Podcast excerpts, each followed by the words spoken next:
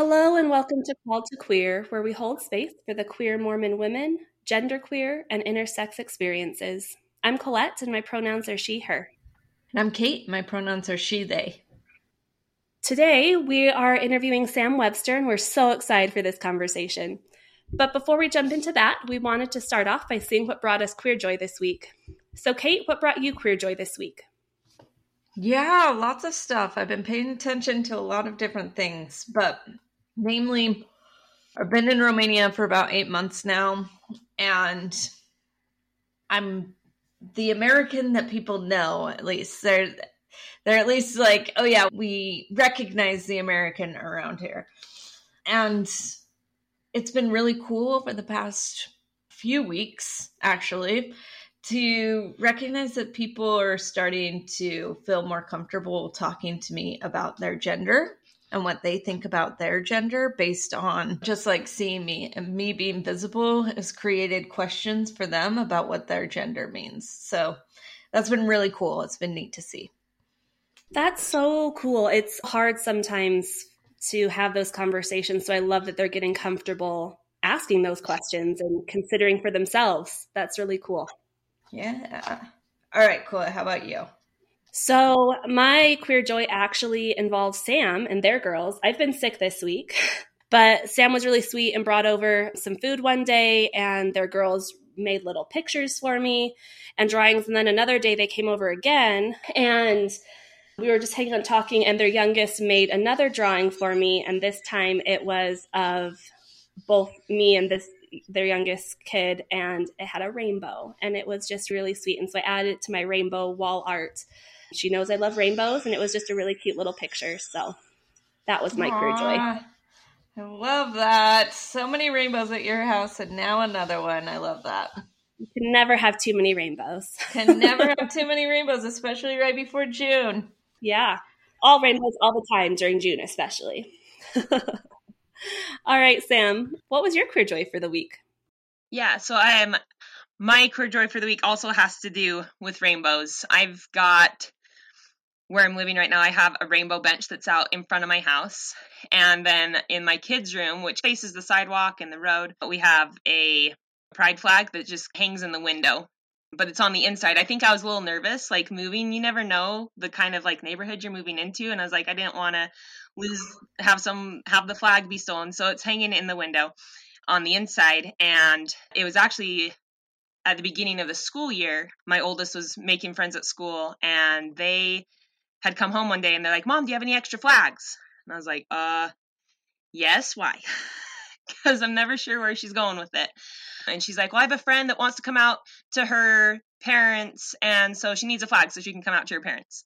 And I was like, one of those moments where I'm like, is this kid safe? Are they in a safe environment? I don't even know this kid. Like, maybe like we should have some discussion. And so she brought her friend home the next day.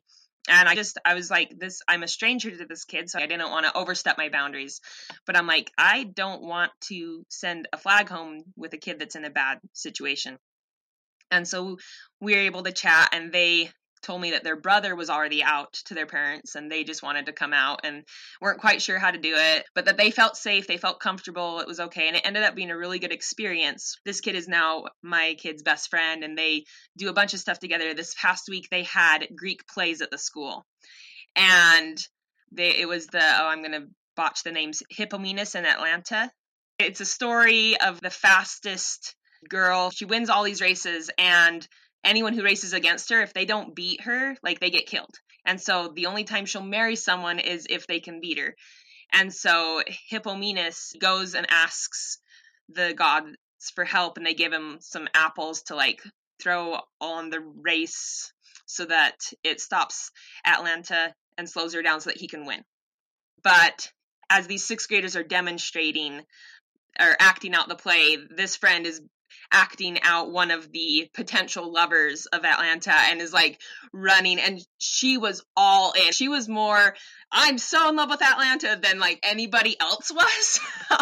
And it was one of those moments where it's like, here is this community that's been created. And I know it's not just her. I know there's been like a lot of what I'm hearing from my sixth grader coming home from school. There's a lot of just openness around questioning your sexuality and your gender identity and having the space to figure that out. And especially within their friend groups, within their classroom, just that questioning and the ability to be fluid in it, which I think is so awesome because I just sit and watch. It's like, I don't have to do much. I'm just sitting back and watching.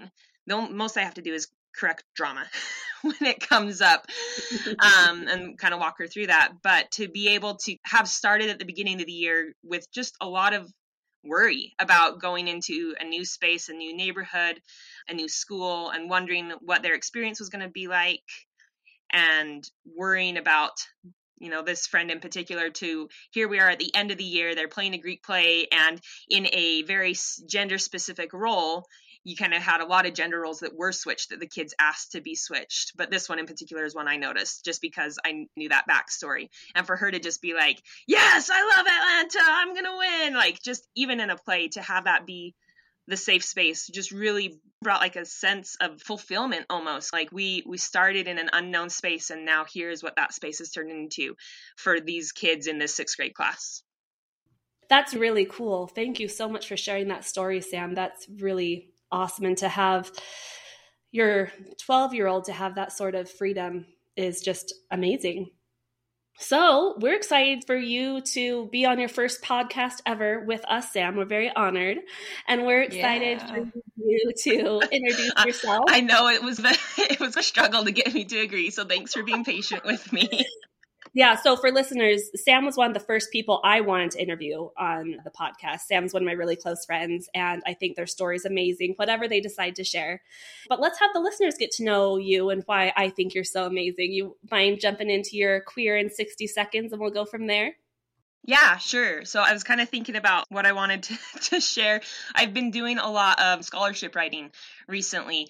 And so as I'm doing the scholarship writing, I'm also really honing in on what's my story, especially what do I share publicly. And I really appreciate just the safe space that you two have created in filling that trust and that safety to be able to open up, to share my story, and to also know, which I think is really important, that there are, like, I feel like it's for everybody, but because we are in a queer space, and especially like an LDS queer space, that we have those boundaries of, hey, you don't have to say anything you don't want to. And that safety is there. And it's okay not to share all of your story. I love that we start with queer joy. Like that I think to me is so important, because there is a lot of queer pain out there. And so to start with queer joy, and then to have the safety net of, you know, share what you want. We can edit what you want and just go for it. So thank you, Kate and Colette, for creating that safety. Okay, queer in 60 seconds. Let's see if I can do this. I had a friend ask me the other day, they're like, did you always know that you were gay? And I think I can pinpoint, like, as a child when I knew, but I didn't have the words for it. I was in 3rd grade when I wrote my first love letter to a girl, my first crush. I still remember her name. I remember where I was on the playground when I gave her the note with a piece of gum in it. I remember that. And then that was about the same time frame. And I have this paper somewhere and I need to go find it, but I wrote a letter to my aunt. And in that letter, it says something to the effect of, I don't want to be a boy, but I don't like being a girl. So I guess I will just be a tomboy and I'll climb trees. And this was a letter I wrote as a little 9-year-old to my aunt. And so I feel like this is something, being non-binary, I guess I should back up a bit. Hi, I'm Sam. My pronouns are they, them, and I'm non-binary.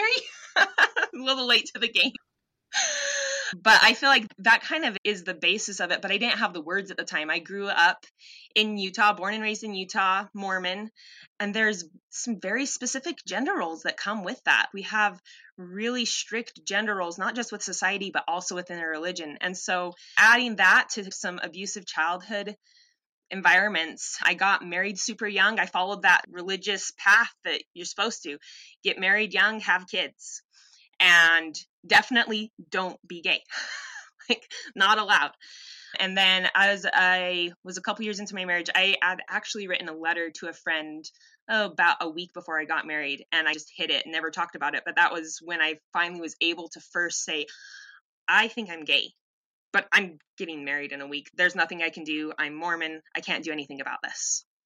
Ended up getting married, having kids, doing that whole newly Mormon married thing, moving around, figuring out what you want to do in life. And about 5 years in, realizing that I'm going to use, are these quotey fingers, suffered from same-sex attraction and started doing like all the things that you do when you're in a hetero marriage and you are dealing with that, praying, fasting, doing more service, being more involved in serving in the church, having more kids, more temple attendance, whatever it took, to the point that it became unhealthy, where it was beating myself up mentally every single day and engaging in self-harm behaviors because that self-hate was so ingrained living in a religious culture.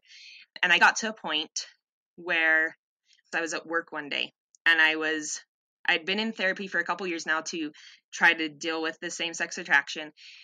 And I could feel like a new crush starting for one of my coworkers, and that was happening for me. And I was sitting down and I was just having this inner talk with myself. And I was like, what would it actually look like to just love myself with this affliction? Like, what if I stopped fighting myself? What would my life look like to just love myself this way instead of continually trying to change and continually having this be a problem?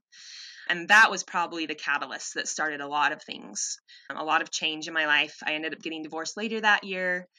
And as I was going into the finalization of the divorce, I got a new therapist, and I walked in, and walking out of that first appointment, I turned back. I think it's called like a doorway confession or something. I turned back around and I looked at my therapist and I said, so I'm pretty sure I fall somewhere on the role of gender nonconforming. I don't know where, but I don't have time to look at that right now. So that's going to have to be shelved. And that was like 3.5 years ago. So looking at it now, over the past 3.5 years, especially with a lot of therapy, but coming to an understanding of what my gender identity is and accepting that. And then also, even when I did come to that, I needed to figure out, because I have the label of a parent. Like, that to me is something that's super important, that I choose to show up as a parent every day in the lives of my kids. I have full custody, so I have my kids a lot of the time. And my goal, of course, as a parent is to make their lives better than mine was. I hope that's every parent's goal in life, is that their kid's life is better than theirs was. And so I really wanted to make sure I was not going to scar my kids by being like, well, I'm not your mom anymore. So that was a lot of just small family talks that we had to do and have to figure out what was going to work, because they were definitely younger at the time. And as they've grown, like, we continue to have these conversations. I'm still mom, but as they're growing, they introduce me to their friends as their parent. At home, they'll always call me mom. And it's not something that bugs me, because to them, that is who I am. But it has been a real learning curve for our family to figure out, hey, what does it look like to have a non-binary parent? What does that mean, as far as, especially as societal gender roles are concerned? Went through a big learning curve with that. And it wasn't, I think it was only recently, it was back in December actually, that I came out publicly as Sam and with they, them pronouns. So that was more than 60 seconds. But yeah, that's a really brief Cliff Notes version. Oh, so much to dive into. And it really has been amazing since I've known you, Sam, for 3 years now, and seeing this journey of you not really leaning into the non-binary identity and then finally coming out. Like, your close friends knew you as Sam for the last several years, but to then be out publicly, you came out on New Year's Eve. You said, going into the new year, I want people to know me, and including the Dr. Seuss, I am Sam illustration. Oh my goodness. Yeah, I think I did not realize what I was getting myself into when I said that. When I was like, this is going to be my year, I really didn't know what I meant when I said that, because it's been a crazy year, just coming to the realization. And I feel like a part of this actually has to do with redefining gender roles and what that kind of means to be a non-binary parent, wanting a different life for my kids, and then going for that. I think a lot of times, especially in society and especially in the LDS culture, that is, like, providing for a family is something that we leave to the men. Like, that is their job. And when you have, even in families that are all in, maybe it's a heteronormative marriage, that is still, if you have the wife who's working outside of the home and the husband who's a stay-at-home dad, like, even that is considered weird, even if they're a healthy family unit. And to deconstruct that a little bit, I think I was waiting for my youngest to go into school full time before I would take care of myself. And that was because that's what we're taught to do. If you're a mom, you sacrifice. You are the one who stays home. You're the one who gives up their dreams. You're the one who gives and gives and gives, because that's what the gender roles are in the church. In January, I hit a point where I realized that I needed to provide better for my kids. And in order to do that, I had to change a lot of things. I had to be actively looking for a stable home environment for my kids. So we bought a house. I needed to actively be pursuing a higher education so that I could get a better job, so that I could provide for them. In the middle of summer semester with SUU right now online, and then we're moving to Cedar City in a couple weeks, and I'll continue there to get my college degree. So I'm really excited about that. But yeah, when I came out on New Year's Eve and was like, 2022 is my year and I'm showing up as me, I didn't realize like how much work it would entail to show up as me. Yeah, you've had to do a lot of really hard work. For sure. I would like to talk about this moment that you say you come out right before you get married. Is that the first moment that you say to yourself too, I'm gay? I think that was the first time I had written that down. Yeah. So I had a lot of those little moments of like writing a love letter in third grade or writing that letter to my aunt. And growing up, gay was not a word I had language for. I didn't know what that meant. It might be a parental thing or environment thing. First off, sex is never talked about. Attraction's never talked about. You get to go to, if you're AFAB, you go to your young woman's class and draw your pictures of your perfect boyfriend and who you're going to marry and list all their qualities on the back. I specifically remember one instance where it's like, they used little like cutouts that you like glued on so you could pick the hairstyle and the hair color and like create this little paper doll boyfriend.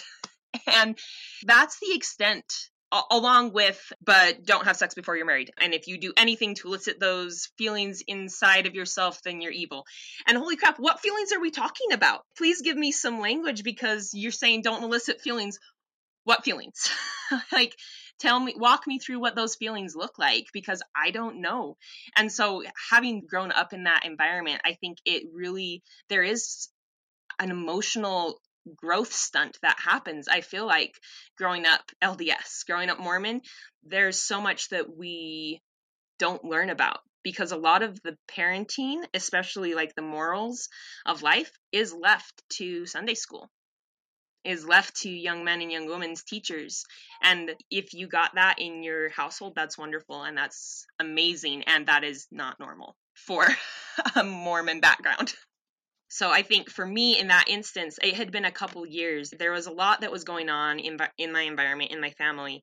And it was one of those, you say yes to someone who asks you to marry them because that's what you're supposed to do. You're supposed to get married. You're supposed to grow the kingdom of God. I'm sorry. Sometimes I get a little snarky and I gotta make sure it's not coming across the wrong way. But yeah, I think I had a realization. I was probably about 15 or 16. And I remember I had this best friend, and of course I had a crush on her, but I didn't understand it.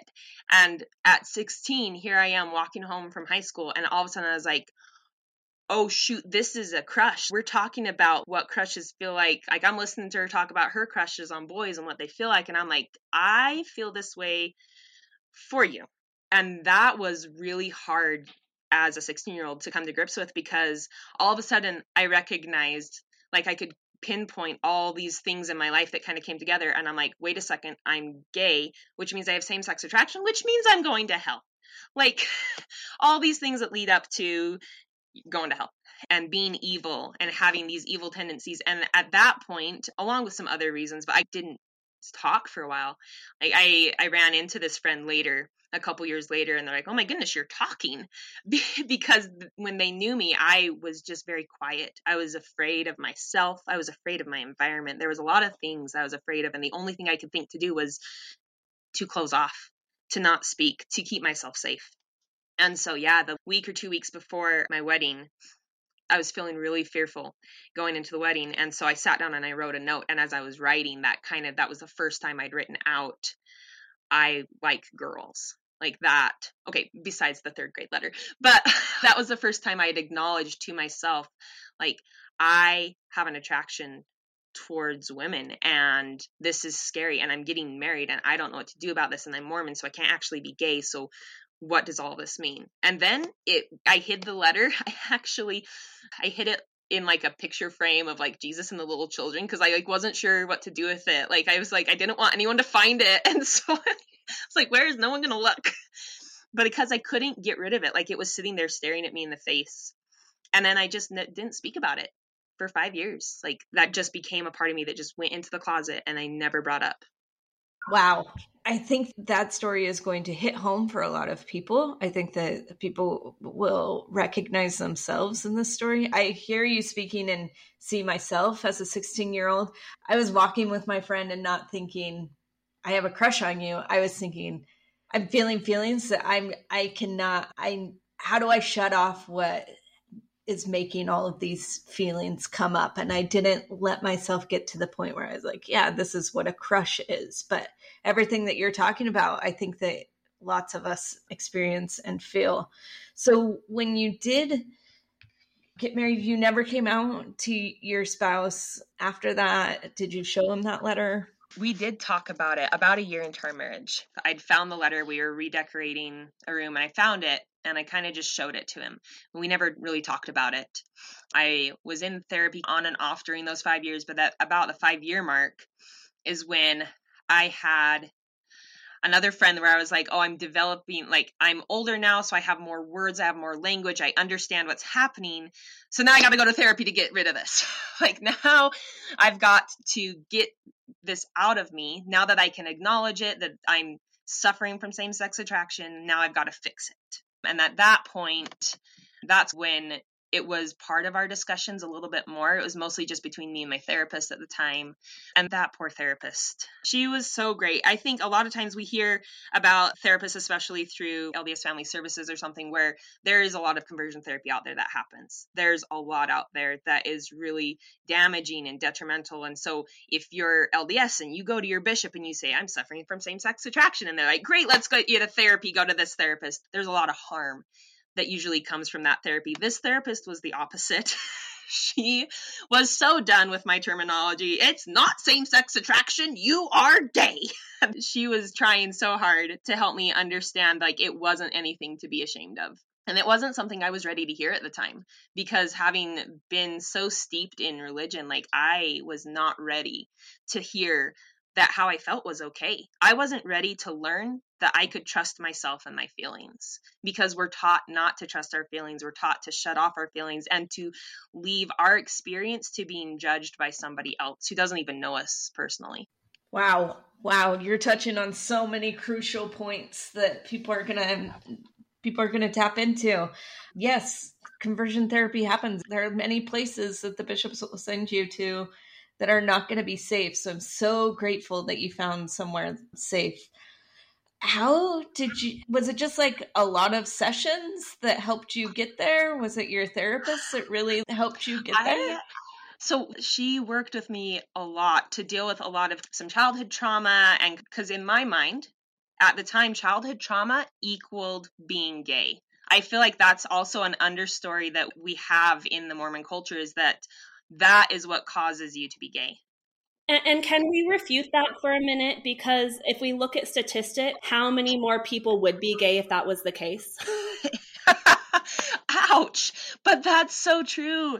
That's so true. And that was something, I'm going to jump ahead for a second and I'll come back. That was something that when I finally got to the point where I could look at my gender identity, it wasn't okay. Now that we've dealt with my therapist at this point in my life right now, presently, it wasn't ever a conversation of, okay, now that we've dealt with all the childhood trauma, now we're going to deal with gender identity. It was, we have been working on all this trauma. And as it's been resolving, do you still feel like trauma is what caused you to be queer? Because I think you already know, like you already have the knowledge that you already knew when you were little that you didn't want to be a boy, you didn't want to be a girl, and you're stuck in this body that doesn't work for you. And it had nothing to do with the trauma.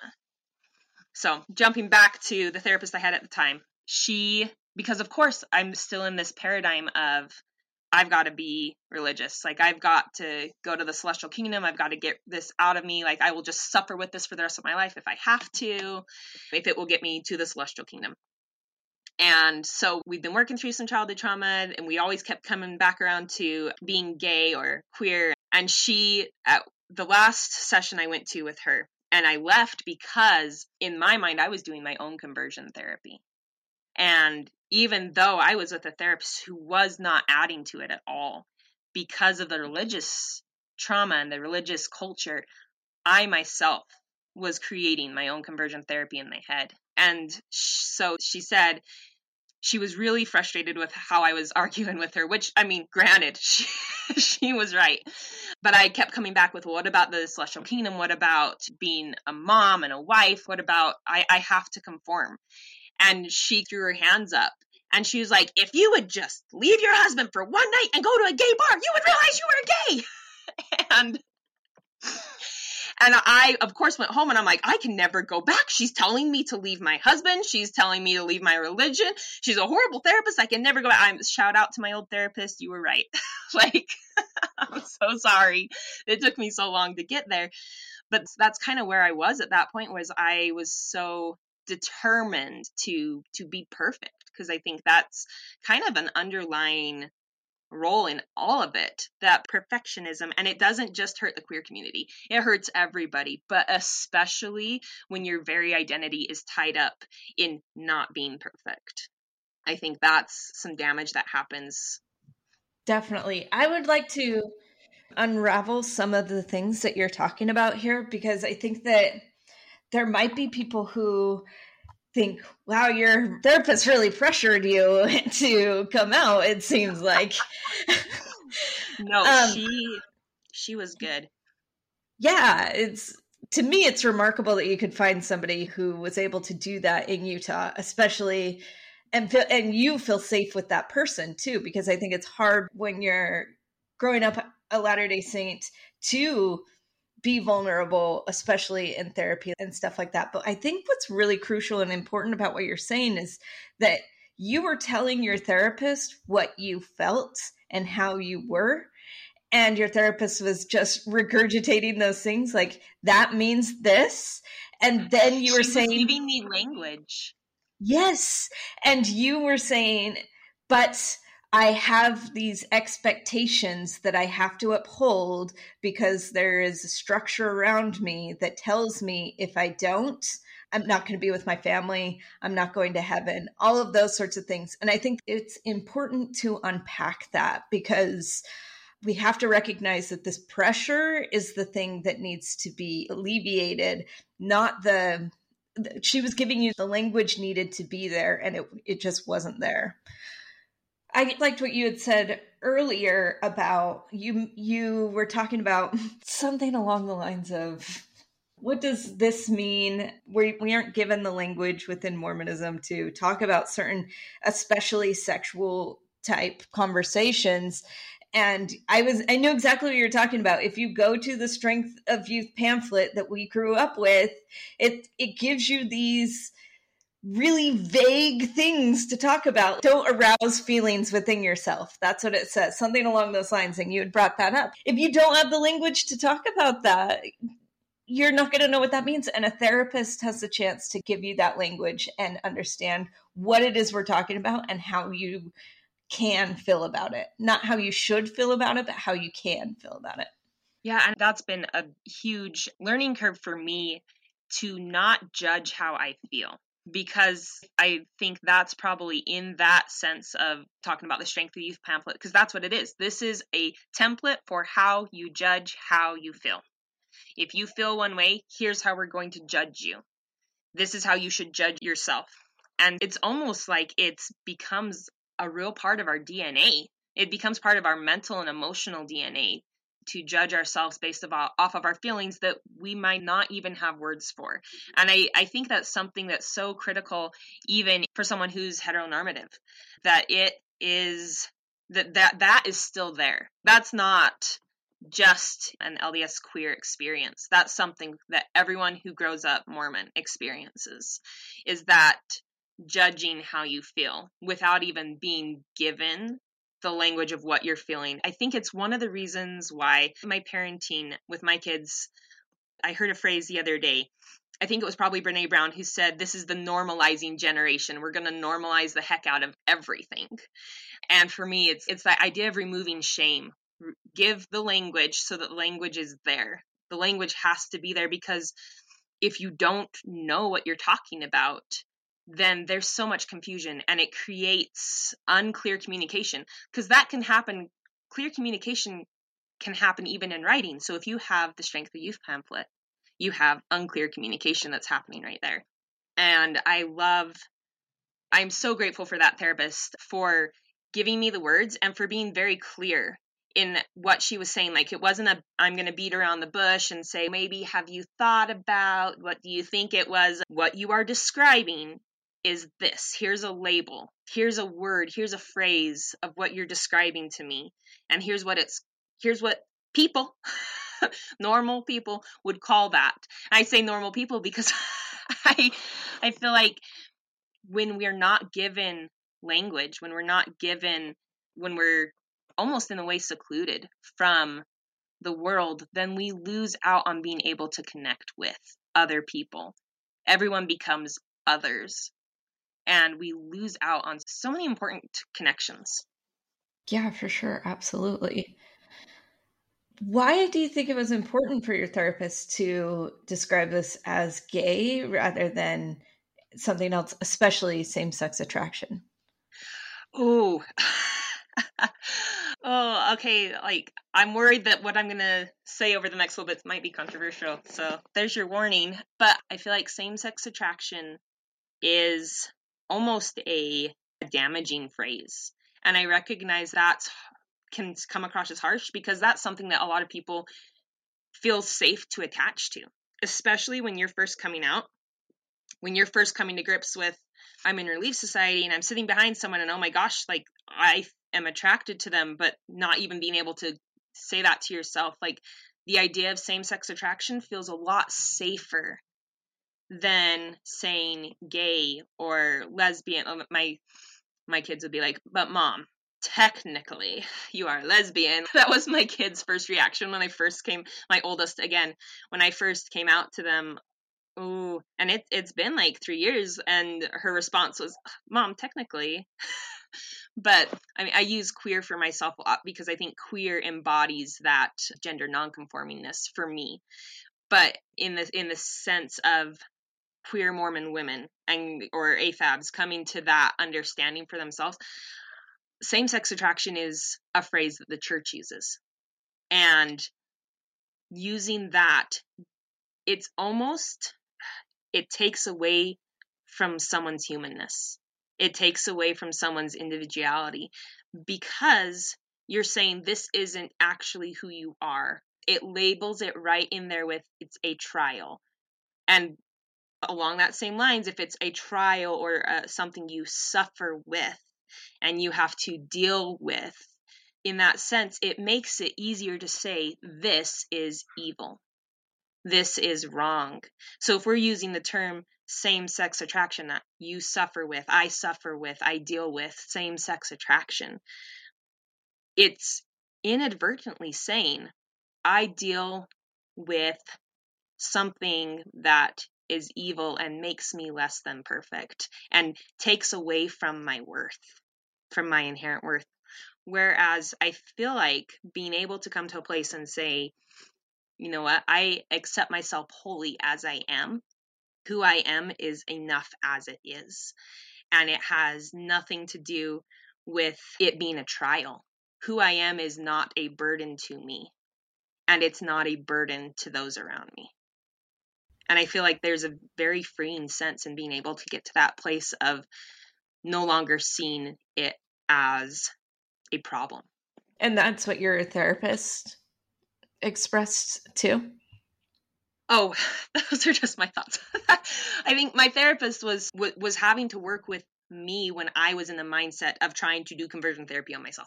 And so she was having to be very blunt, because I do think, for as much as other people provide outside conversion therapy, when we grow up in a certain culture, and a certain expectation. It is set up in such a way, it is, again, controversial, it is a cult-like mentality that then teaches you to do it to yourself. At some point, there is not a person in charge that has to continue to feed you these lies because you will do it yourself. What you're describing is actually something that happens in major stifling ideologies. And one of those ideologies I study is that of the Soviet Union, and trying to make yourself more Marxist. And what you're describing happens in the Soviet Union too. People journal writing and saying, I need to have control over myself. And they call it willpower, which in the church we use this too. You need to have more willpower. The idea that you're enacting this ideology, you're very entrenched in the ideology and you need to enact it for yourself. I see a lot of similarities between these things. Yeah, I think that's probably why I don't like the term same-sex attraction the most, is that it is teaching you to continue to demean yourself. Can I pause here and ask Colette, did you identify with same-sex attraction? I never identified with same-sex attraction, so it wasn't a thing for me. No, I don't think I did, because it was so quick in me going, I'm straight. Yeah, I'm straight, but I'm in love with this woman, but I'm still straight. I'm straight, to maybe I'm bi. And then that lasted a week. And then I was like, no, I'm gay. So I never, but that doesn't eliminate, I really want to talk more about this self-conversion therapy. We've talked to other people about conversion therapy and things they've gone to, but I don't think we've talked much about the self-conversion therapy and what that's like. And so I'd love to maybe have you talk a little more, Sam, about what that was like in your mind, if that's okay. Yeah. And I'm realizing that it can sound like, it probably sounds a little out there, because we do so attach to the idea of conversion therapy being what other people tell us, go home and read The Miracle of Forgiveness, or deny yourself how you're feeling. And we go off down that road. But the idea for me of like self-conversion therapy is just being steeped in self-hatred and not being able to accept myself, not being perfect enough, whatever it was that I wasn't enough, then I needed to do better. I needed to fix myself. I needed to heal myself. I was responsible for taking care of me because I was the problem. And I think that's the baseline for creating an environment in our minds of self-conversion therapy. Because one thing my present therapist and I have been working on a lot lately is this idea that everything is a choice. And I think I really fought that at first. Like, I remember the first time she told me, like, you have a choice here in this. And I was like, no, I do not. It wasn't even related to being queer. But this idea of choice, especially I think, for me at least, in the sense of being a victim of childhood abuse, the idea that I had any choice in the matter just felt almost invalidating of what had happened.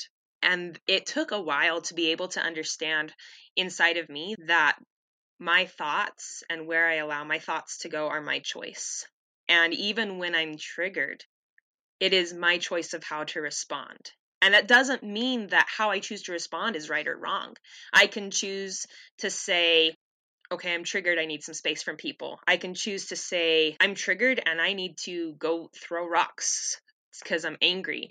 Or I can be like, wow, I was really triggered in that moment and I chose to yell. That's my choice. It's still my choice. And coming to an acceptance of my responses and my reactions, both of those being my choice, was something that took some time. And so it's something I'm still sitting with, this idea of self-conversion therapy, but because that's what it was. I was not taken away to some camp in the middle of the Utah desert and deprived. I did that to myself. I deprived myself of my feelings. I deprived myself of happiness and joy because I didn't believe I deserved it. And you said it might seem out there, but I think for those of us that are queer, that's not out there at all. Like, I completely relate. I did have some mild conversion therapy from a therapist when I was still not even identifying as gay. And I think I've talked about that before. I'm like, how different would it have been if I had had a therapist like yours being like, have you considered what this might mean? The self-conversion therapy is so real. You were saying earlier the idea of these things are bad, and me internalizing it as that means I'm a bad person. I'm bringing on that shame. I just really appreciate you sharing your experiences with it, because I think it's something so many of us can relate to, but it isn't talked about much.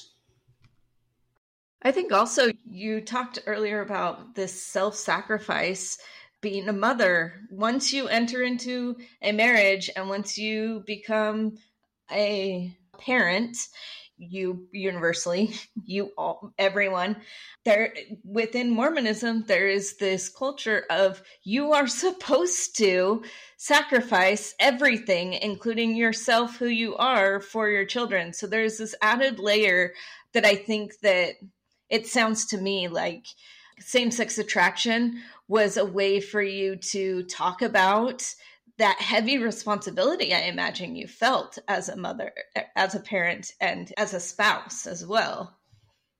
Yeah, and I want to go with that for half a second, because I do think the way that we have gender roles in society, and then the way that those are really hammered home within church culture, how that plays into, I think, especially the experience of Mormon assigned female at birth people, whether it's non-binary or trans or lesbian, that because of that in particular, the gender roles, I think that really affects a lot of the inner need for perfection and for self-sacrificing that adds to just that mindset of self-sabotage, really, of self-hatred. It's always a journey. It's never a, woohoo, we've reached an end point. I understand everything. I think it was just this past Mother's Day where I was really sitting with a lot of how I feel about being a parent and how that used to look and how it looks now. Because even after going through the divorce, it took some time to deconstruct from what I expected gender roles to be. The ways I expected my ex to show up in my kids' lives, the way I expected co-parenting should go, the way I expected myself to show up, and still manage. And this was the big thing I had to learn. I was still trying to manage my kids' relationship with their dad. And I feel like that is something that a lot of moms and wives do, is they manage a lot of the emotional labor that happens in the house, but that also includes the relationships that people within the house have with each other. And that includes the relationships kids have with their father. And that is, that was a hard one to let go of. That was a hard one to let go of, to stop managing that. That was probably my first step. So if anyone's looking for a step-by-step guide, let go of managing my kid's relationship with their dad and how he showed up. Like I had to let go of my expectations on that. And then I had to reevaluate my expectations of myself. And especially when it comes to burning out, because I think that's something that a lot of moms find themselves in a situation with, is a lot of burnout. The moms are in charge of getting everyone up and ready for church in the morning, going to church, having family home evening, having family prayer, along with all the other labors of the household. And so having been divorced, I think really changed that for me, because all the expectations I had of what gender roles looked like, all of that then became my responsibility. It was no longer this is the husband's responsibility to go to work and do this and put food on the table, and it's the mom's responsibility and gender role to stay at home and take care of the kids and make sure they get to all their appointments on time and kiss the boo-boos and go to school and be involved in the PTA. All of a sudden, it was all me. And I was doing all of the stuff I had done before, but now I was working. And I was working with children, and then the pandemic hit. And that was probably the biggest thing, was I was blessed enough to have a boss that would let me bring my kids to work with me during the first initial shutdowns when school first shut down. But it definitely challenged my experience myself, challenged in my own mind what gender roles were. And I had to sit with that. And so I think this past Mother's Day, as I was just contemplating in the past what Mother's Day looks like, it's like a break. It's the one day, right? It's the one day of the year that moms get a break, that they get breakfast in bed. And it's like, thanks, Mom, but now you got to go clean up the kitchen because we just made a mess of it. And the initial idea of, I need a break. as a mom, I need a break. And this is definitely not to discount that at all, because as a single parent, like, I get that, like, I need breaks. There are days where I'm like, I got to go in and take a breath in the bathroom by myself with the doors locked and just breathe for a second before I go out and not put on a mask, but have the ability to go make dinner and to go engage in listening to all the drama about sixth grade or third grade and just being able to be present for that. But to have gone from, and I don't know that I can pinpoint when this happened. I think it has just been a gradual shift of, oh my gosh, it's Mother's Day. I just want a break.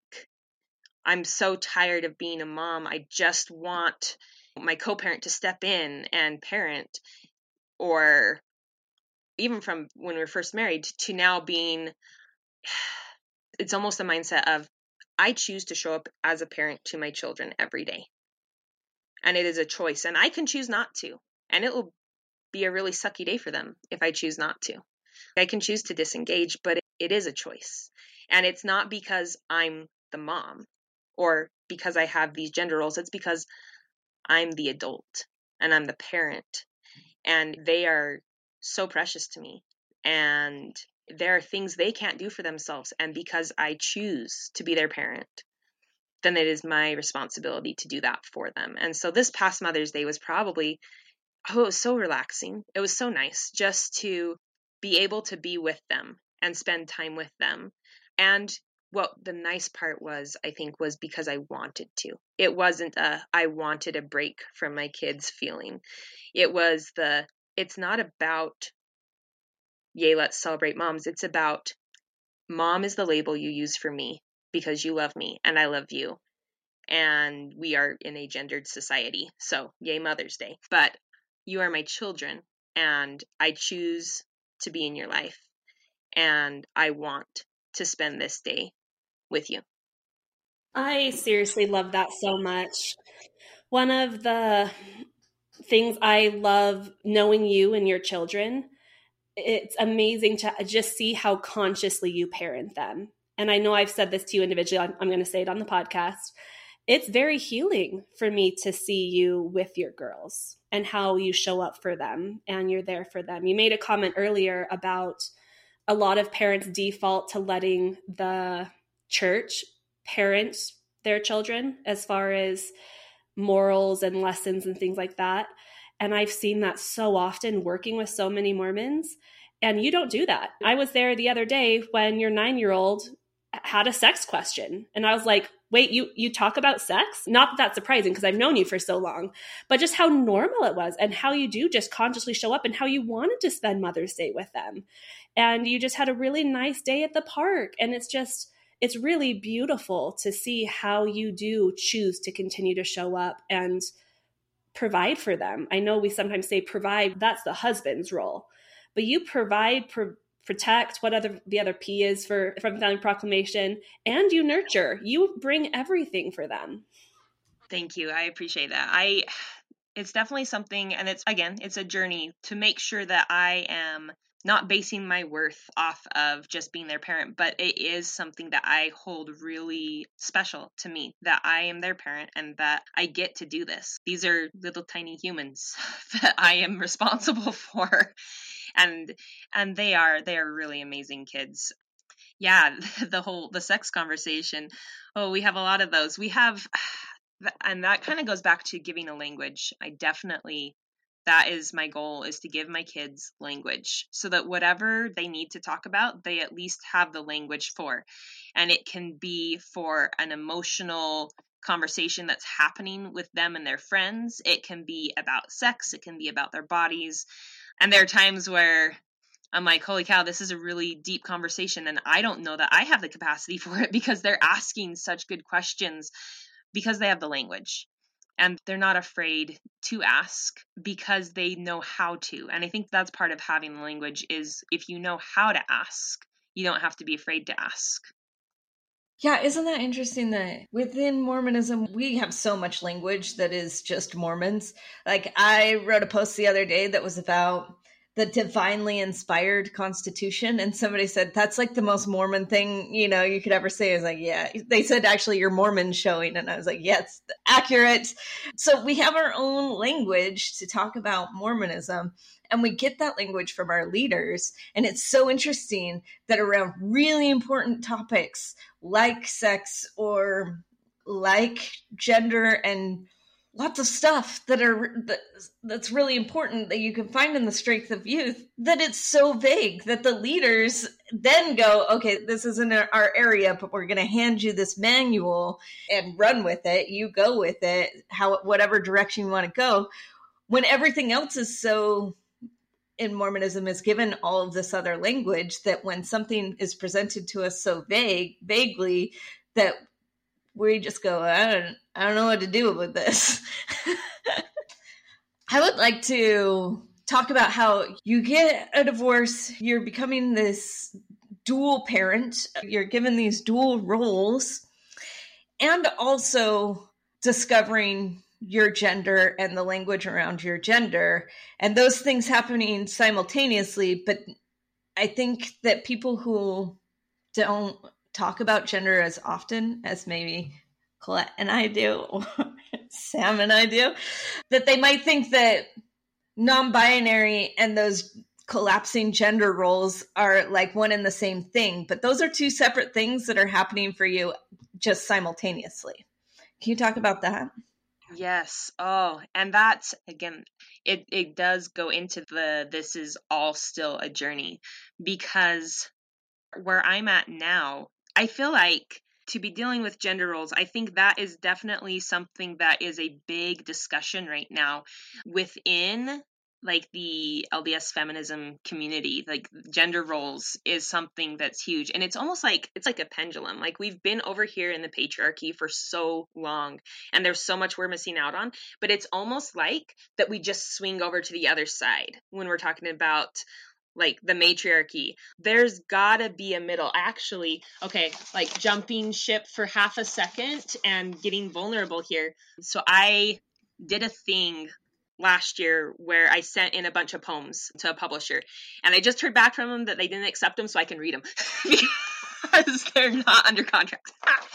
But I wrote a poem about that because there's not a middle. Actually, I wrote two poems. I'm trying to decide which one to read. I'm going to start with this one. I call this one Self-Hatred. And this kind of ties back into the idea of inner conversion therapy, that self-conversion therapy. So if my hate is strong enough to destroy my body, then maybe my hate is strong enough to destroy a binary system, a system that said in utero I was male and at birth I was female, and in my soul I am neither. A system that tries to take me and fit me into a box that my body cannot fathom, but still tried to make exceptions for, tried to conform, tried to follow. A system that holds no space for me. If my hate can destroy my body, then maybe, turned outward, it can destroy, demolish, dismantle impossible norms. Maybe, as I reject the hate that has infused my body with compassion as it deteriorates, maybe it isn't too late. Maybe the space I give myself, I also give the world, to grow in truths, to question, to be whole, all parts of me, all parts of the world, the pain and the relief and the in-between. Somewhere there is the space for me. Somewhere in the mess is calm within. Yeah, we have to pause before the second one because I'm not going to be able to handle the second one. One moment, please. Yeah, that I think is a really good, for me at least, it's an insight into me of how it feels to be not gender conforming in a binary world. As we're talking about gender roles, that right there is the gender role is here or here, but I'm here. And first off, I need y'all to catch up. But secondly, like that'd be nice. Tell the world, let's catch up there. And I think we're getting there. If we're going back to talking about the patriarchy and the matriarchy, like we're here and we've swung here. Like this is, we're on the upswing to the matriarchy, especially like within an LDS sense of I want to use the word, and I might be using it out of context, like almost a liberation. We're liberating ourselves from the patriarchy, but in the process, we're ending up. I'm using body language, which I recognize is not coming across in the podcast. I have my hands up demonstrating a pendulum. And so my left hand's up high, and it's like the patriarchy, and you're imagining like a ball swinging between the two of them, because on the other side is matriarchy. And that's kind of in my head. That's what gender looks like, as far as if we're talking about a space of healthiness, even. Sam, you're speaking my language. You're making me pretty emotional. I got immediately got goosebumps, because honestly, I was looking for a lot of queer joy this week, because there was a lot of queer pain, because I felt like as a gender nonconforming person, it is so hard to constantly have to communicate your gender to other people. And then to hear somebody explain my gender back to me in such a beautiful way, when I felt like I've been yelling and screaming at a wall. And that's what that poem is too, right? Like, it's, I'm screaming at this wall, and eventually that wall's gonna fall. Eventually we're going to be able to break through. But for right now, it feels like so much work and so heavy. So thank you for that, because that's how I feel. Yeah, you're welcome. It's a hard place to be. It's something that I struggle with too, because for our trans community, gender is such a vital role. And to be non-binary, for me, my experience is that even within the queer community, I get misgendered, because I'm not trans. I want to be a boy, but I am not lesbian, because I'm not female. And so there is this weird, awkward space to sit with, and to sit in, and to live in. And at the same time, to hold space for people where gender is so important to them. And that holding that space open of acknowledging and respecting and validating healthy gender roles and healthy gender identity, while at the same time sitting there going, but the way that the system is set up is a binary, and it is to create oppression. Very well said. I think that I've recovered enough to hear a second poem. Okay. I do have one question, though, before we jump into the poem, and I don't know if you want to elaborate on this. Yeah. But in utero, I was a boy. Oh, yeah. So funny story. Yeah, it is kind of a funny story. Ultrasounds were not what they are now. And the ultrasound from when I was in utero was read as me being a boy. And so my name that was picked out for me was Matthew. And so it's something that has also been like just part of accepting myself and my identity, and just has added to kind of my own path of figuring out who I am. But yeah, that story is definitely, maybe one day I'll write a book about it. But you have so many books to write already. I do. I just thought that was an interesting thing. That's not everybody's non-binary experience, but I thought that's an interesting part of yours. Yeah.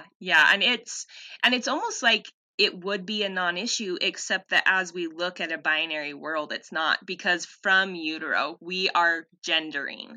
We are, is it a boy? Is it a girl? We're having gender reveal parties. We're gendering from before birth in this society and in this culture. And we're imposing these gender roles already. And so to be in a place where I'm questioning gender roles, it just almost gives me a sense of freedom to be able to question that for myself. I could have been a boy. What does that look like? Is that how? And it was also helpful for me to be able to ask myself that question. Did I want to be a boy? If I could have been, would I have chosen? And to be able to be like, no, no, thank you, gender. I don't choose you. That's my experience. This does not spark joy. It can go out. But that's me, but I'm living in a binary world. And so how do you toss out gender when you're stuck in the system?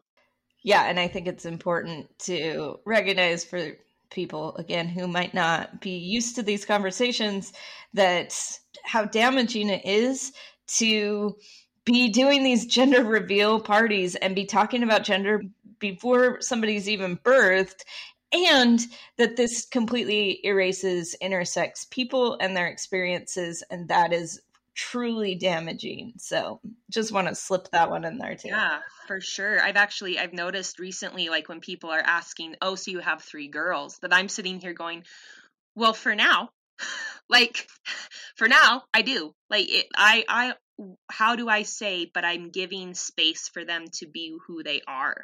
Like that could change in 5 years. One of them might come out and be like, yeah, you know what? So I'm trans, or I'm non-binary, or whatever other language is available by then that they identify with. Even this past week, there was so many conversations. I overheard a conversation actually between a couple of people. And thankfully, it was my sister and one other person. And my sister's so great. She totally has got my back. And they were like, oh, so you've got this many boys and this many girls in your family, talking about us as a sibling group. And my sister, the term that we use, and this was actually coined by a friend of hers when she was talking to him about me. And then we have another sibling that is gender nonconforming. And so this person was asking my sister, oh, so there's how many boys, how many girls in the family? And it was interesting how that question is not something I could have answered.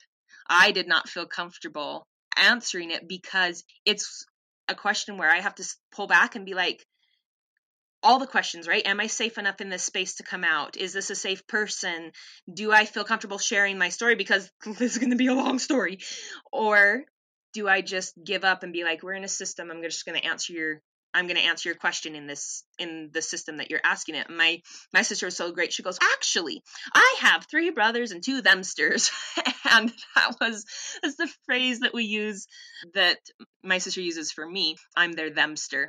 And so then it created this huge long conversation that I didn't have to be a part of. I was really appreciative of my sister just running with that, because it made it easier for the person to be receptive, because it didn't feel like I was defensive talking about it, or that I was afraid of them, and that they didn't worry about, if I say something wrong, I'm going to hurt this person's feelings. So I was on the outside listening.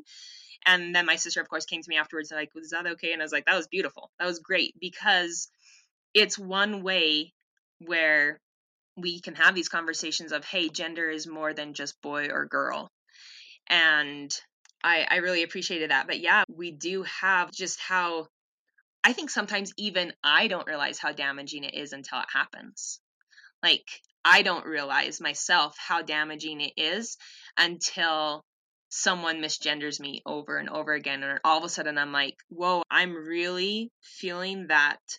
I'm not even sure what the feeling is yet. I don't know that I can name it, but I'm feeling squashed. I'm feeling made invisible. I'm feeling put back into this box. Thank you for articulating that. I think that'll be really helpful for individuals that haven't been in that situation. And I also really appreciate you giving us more language. I think I just saw some queer joy on Kate's face when you said femster. And I think they're going to start using that one. So thank you. Yep. Big fan.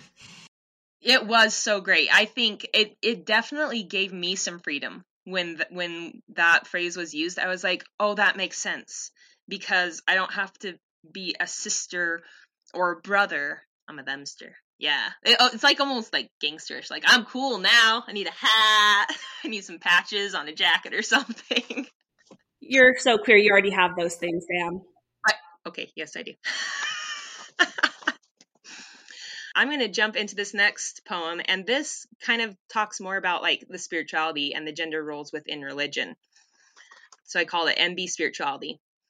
As an MB, a non-binary person, one who does not and cannot conform to either side of the gender debate, having massive dysphoria but no bodily envy, having to heal much in regards to the masculine patriarchal religion trauma, and try to find solace in spiritual feminine. Sometimes I find myself at a loss, a standstill, where my soul aches for a higher power, but my very DNA requires one or the other. The patriarchy is a male child, hand-fed, gifted, coddled, until the one day, with absolute repulsion for the one who has been feeding him, he bites the soft, gentle hand that every day makes him a sandwich, and suddenly he has arrived. Meanwhile, femininity is a girl child, shamed and beaten into submission with rules and expectation only to serve the male gaze. only to be used for others, holding all emotional labor and yet still with a clean face and dinner on the table, slapped for having opinions. While we search for feminism without masculine traits, we find a more merciful side of power, more whole, but it is not enough for me. I want a spiritual home, a home beyond the confines of gender. That's so beautiful. I am so grateful you're willing to share your words with us, Sam. You are such a beautiful writer. I'm always so happy when you share different things on social media or just through text or messages to me. That's so beautiful. And it's hard when religion is so binary and gendered. And where do you fit? I think that is a constant question for anyone who is gender nonconforming. Is where do you fit? And having to make your own place, that's a really hard road. Yeah, also, I have a lot of language. I've studied gender theory now. I have a lot of language to talk about what this feels like and what it means. And yet, your words, the way you can describe it, I haven't had that experience of being able to hear that from a place that does touch like my soul or my spirituality, to know my soul is connecting with your soul. We understand one another on a deeper level here than even just talking through gender theory can get at. These poems, I think many people will be able to tap into it and be like, I get it now. Oh, I see it now. So thank you for sharing. Yeah, thank you for giving me the space to do that. For me, I feel it more than I can describe it. Like, it is something that's felt, because there is, for me, I obviously, and this is something that maybe should have gone in the 60 seconds, not in the church anymore. I'm not participating, and actually is for reasons that had nothing to do with being queer. There were some other things that had happened. And there's just, having grown up in such a structured religion, when I left, I had to put it all down, everything. I had to put religion and spirituality down. And now as I'm trying to take it back up and look at it and kind of mold what it looks like for me, because I feel like we all have a spiritual need. There's a need to connect physically and emotionally, but also spiritually. And when that connection is gendered, it can be really hard. It can be tough to find. And I don't think that it's a experience that's only found like in the Mormon church. I think that's everywhere, because spirituality or religion has become part of the system that's binary and adds to it, that we are left with a space of what does spirituality look like without a higher feminine power or a higher masculine power? What about just a higher power? Something that connects all of us. And what does that look like if it's not gendered? Yeah. And I was in a conversation this week where somebody was asking a lot of questions to try to get in touch with what my experience is like. And it's hard to describe it. And yet it's interesting that Latter-day Saints have this experience all of the time. There is getting in touch with something and knowing something, or being in touch with some sort of spiritual power, in touch with the spirit, that you cannot describe, that you just have to say, you'll know it when you feel it. You understand like these unknowing things, like that's gender happens in that space too. I wish that more Latter-day Saints could embrace that this is a spiritual journey, much like not being able to describe Mormonism to somebody. Why do you believe this? I know it and I feel it in my being. And that is my gender as well. I love how you brought that up, because I do think it's bringing me back a little bit to when I first started accepting my gender non-ness to just know. That was something that my therapist would keep coming back around to, was you just know. You don't have to have a reason why. Trauma is not a reason why. Trauma is also not a reason why not. Trauma and gender are totally separate. And you've always known. It's something that you've held on to through a lot of life changes, knowing that you didn't fit into this box, and you don't have to question it. You can just believe yourself.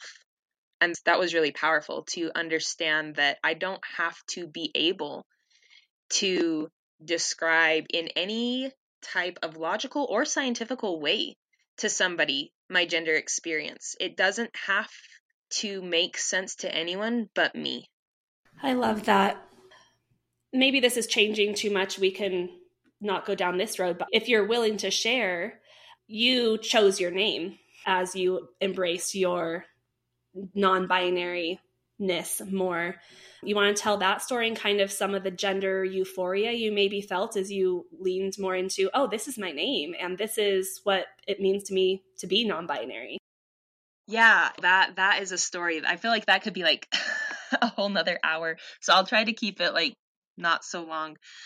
But I think as I was coming to understand, asking myself the questions of gender and the whole like in utero, I was male thing, I think asking myself, what does this mean? What does my name mean? Do I connect with my name? And how do I feel about myself? It has been really healing to have picked a new name and to have people calling me by my name as I've been like doing the school stuff, whenever you got to do legal papers, if you don't change your name legally, like it's always legal. And so that's actually, I've noticed that struggle has been coming up lately as I've had to do financial papers or stuff for buying a house or going to school. There are times where I have to use my legal name, and just how it feels to like be on the phone with someone and they're calling and I'm like, oh yeah, I guess that's who you're talking to. Okay. But I think for me, it just shows how much having my name has helped me. So I'm not going to try to timeline it because I'll end up thinking too much about it, but it was a couple years ago and I was on a camping trip with a bunch of friends and we were playing volleyball. And the question of my name had been something I'd been sitting with for a while.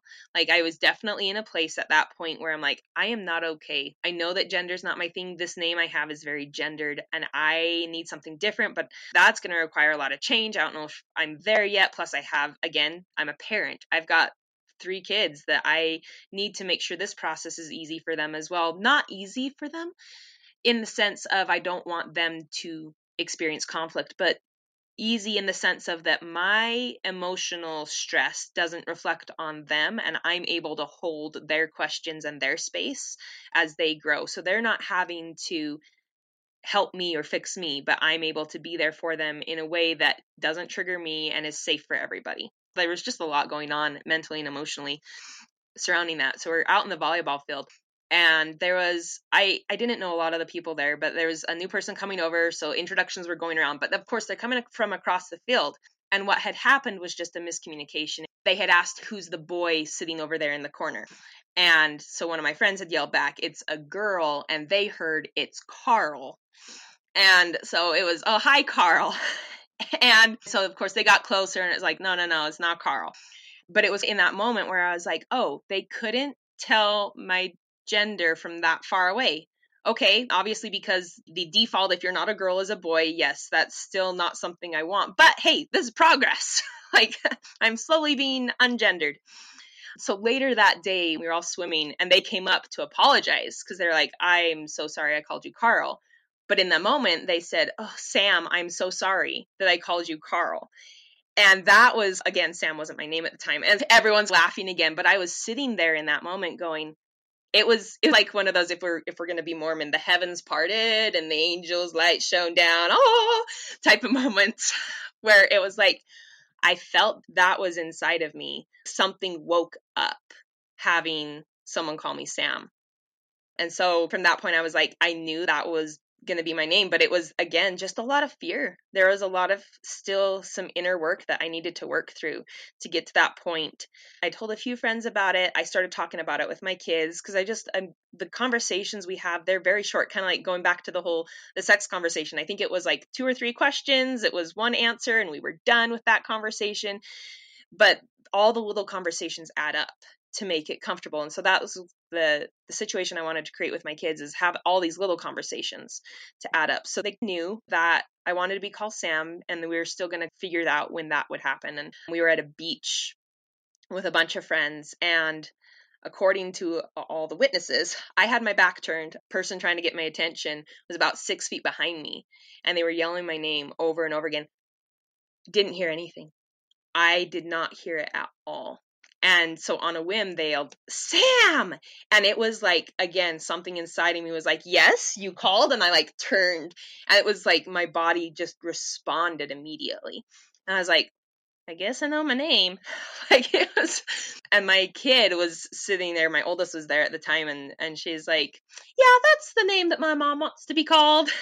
And it was, again, it was just a slow process, opening up to friends, being like, hey, this is the name I'm going to go by. And then for Christmas, I think that year, the next, there was just a family text thread that was going on between my siblings and my mom and me. And it's kind of like, hey, everyone, send the lists of what you want for Christmas. And I decided in that moment that I was going to be like, I'm going to be vulnerable, because I hadn't really talked to my family about it.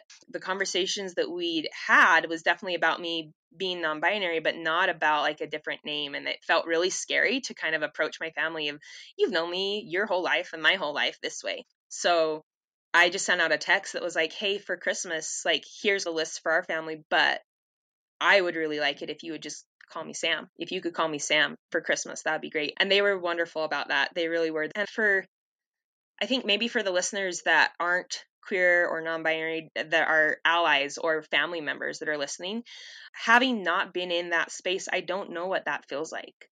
Like, I know what it feels like for me being on this end, being like, this is something really vulnerable I'm sharing with you. And I think for the family, I think it's hard.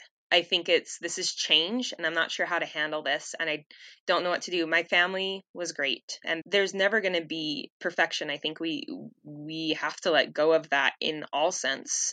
And so I don't expect perfection at all. And there's always, oh shoot, I'm so sorry. I said you were my daughter. I should have said my child type of text that I get every now and then, but they try. And that's the biggest thing. If your family and you're listening and you've got trans family members and non-binary family members, people have come to you and said, hey, my pronouns are this and my name is this. That's the biggest thing you can do, is try. Don't not try just because you're afraid you're going to mess up. Don't be afraid to make mistakes. Don't be afraid to mess up, because the trying is like the biggest thing you can do. It's one of the biggest shows of love you can do. And even to just come back around and be like, my sister, I mean my themster, or she, I mean they. Like, just a quick catching yourself and moving on. Like, we notice that. That is actually huge. Like, we see it, and we might be like, oh, no worries, thanks so much. What we really mean is, I want to throw you a party and like maybe kiss you and hug you, because that meant so much that you would recognize me. So yeah, that was like the coming out to my family. And then it was, again, slowly just talking to people. At the time, I came out to my kids' teachers and principal. There were just some situations that were happening in the school, and I was like, okay, the kids need me to be out for them in their school to help them and just make everything the same all the way across. It needs to be this. And then I think my biggest reason, I didn't want them to have to deal with any backlash. And so I wasn't out publicly. And then at one point I ended up, I can't even remember the whole conversation around it, but I ended up coming out to my ex. I think it was probably at a soccer game or something like that, where maybe it was over text, where I just came out to him. And at that point, I was kind of like, okay, my kids, their whole world is, I am the same across all places of their world. Like, they're safe. And so now I get to be in a place where I can choose to come out publicly. It happened inadvertently, I think, on Facebook. On one post, someone who had knew me as Sam commented on my Facebook post. They're like, wait, you're going by this name or this name? And so I was like, oh, we're getting close. Yeah, I should probably say something.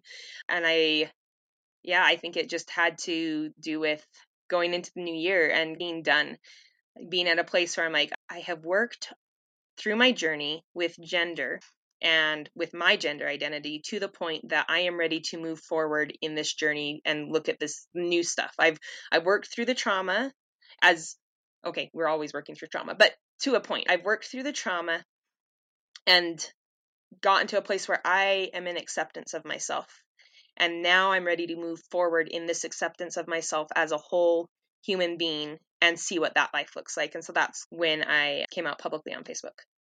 Thank you so much for sharing all that. It's been really interesting because I knew you with your birth name initially. You weren't out to many people, and seeing that evolve and you coming out to me saying you could use the name Sam with me without explaining your gender identity, and then having more conversations. And it's just been so neat to see you become more you. And I really appreciate your openness in sharing that story with the listeners, who I think it will resonate with some of them, or it will just help them understand more the importance of someone being seen as who they are instead of who the world thinks they are, or who maybe the individual wants this person to be. So thank you so much for that. I saw something one time, and I don't remember where I saw it. It was the kindest thing you can do for someone that you've known before is ask them, who are you now? Tell me who you are now, and be open to hearing that.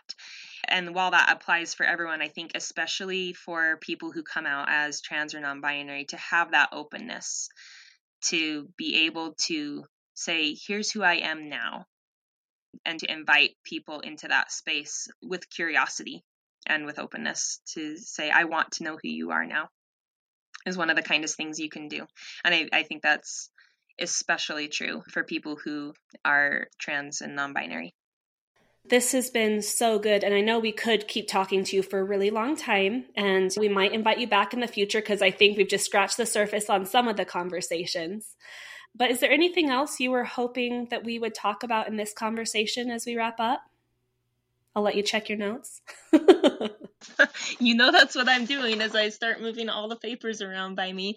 I think there's one story I want to end on and then end with a poem. So this the story of kind of being okay with myself. And it was the first day after my ex had moved out. So when we got divorced, we lived in the same house for a bit. There was a lot that happened. There was one day that he moved out, and then he had the kids that weekend. And so on this day, I came home, and I had taken the kids and gone for while he was packing. There was just a lot of upheaval that was going on. So the kids and I weren't there, and I didn't even bring them home. I dropped them off at his parents' house and then came home. And it was the realization that all of this was real. I can't go back. I really actually am queer. I really actually am divorced. I really actually am a single parent. And life has shifted in a way they don't write about this in the Strength of the Youth pamphlet. Like, that's not in there. There is no guideline on what to do when you get to this point as a divorced, queer, single parent. And I pulled into the house. I was parked out front, and I was just sitting there looking at the front door going, I don't know if I can walk in. And again, like, this is still very new, very at the beginning of even broaching the self-hatred. Like, there's still a lot of intense feelings that I was dealing with, and a lot of negative self-talk that was part of my normal everyday life. That negative self-talk, that self-hatred, even that internalized homophobia, and still the conversion therapy thoughts that were there. So I opened the door and I walked in, and it was a very small house. I only made it about 5 or 6 steps. I hadn't even made it to the kitchen, and I could see into the room where my then ex had been staying. Like, the kids and I were in a different part of the house, and I could see that it was empty. All of his stuff was gone. And it was in this moment where I didn't have a marriage. So not going to make it a Celestial Kingdom because that's off the list. I didn't have a marriage. In the moment, I didn't have my kids. They weren't with me. And I felt like I had lost everything that I had spent my whole life in the closet trying to keep. I had been trying so hard to keep this idea of what should be, and it was all gone right then. And I was just so overcome that I hit the floor. Like, okay, I dropped to my knees. I didn't smack the floor, but I hit the floor. I dropped to my knees, and I was sitting there just sobbing. And the only thing I could think to say to myself in the moment, like, I put my hand on my heart, and I just kept saying to myself, you are enough. Like, over and over again, you are enough. And it was so surprising. It was the first time I had ever really said that to myself. Like, all alone, without anything else, you are enough. Nothing else is contingent upon your worth except you. Like, all of that was being said to myself in the moment was as I just sat there going, you are enough. I am enough. And that as I've been doing scholarships and having to kind of write your life story to get scholarships to go to college, one of the things, there was one question that said, how has being LGBTQ impacted your life? And I wrote a nice long paragraph, but I ended it with being able to come out, to stand firm in my own self, to belong to myself fully, despite all the challenges that has brought with it. I am at peace with myself. I am whole.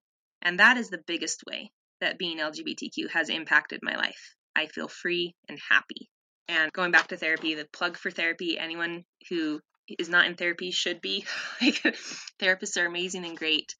And this was, as I've worked through that being enoughness, this journey of the past couple years of learning to be enough, this is a poem that I feel like pulls it all together.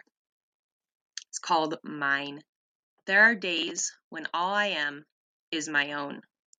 To no one do I owe time or attention, responses, explanations, identity, attraction.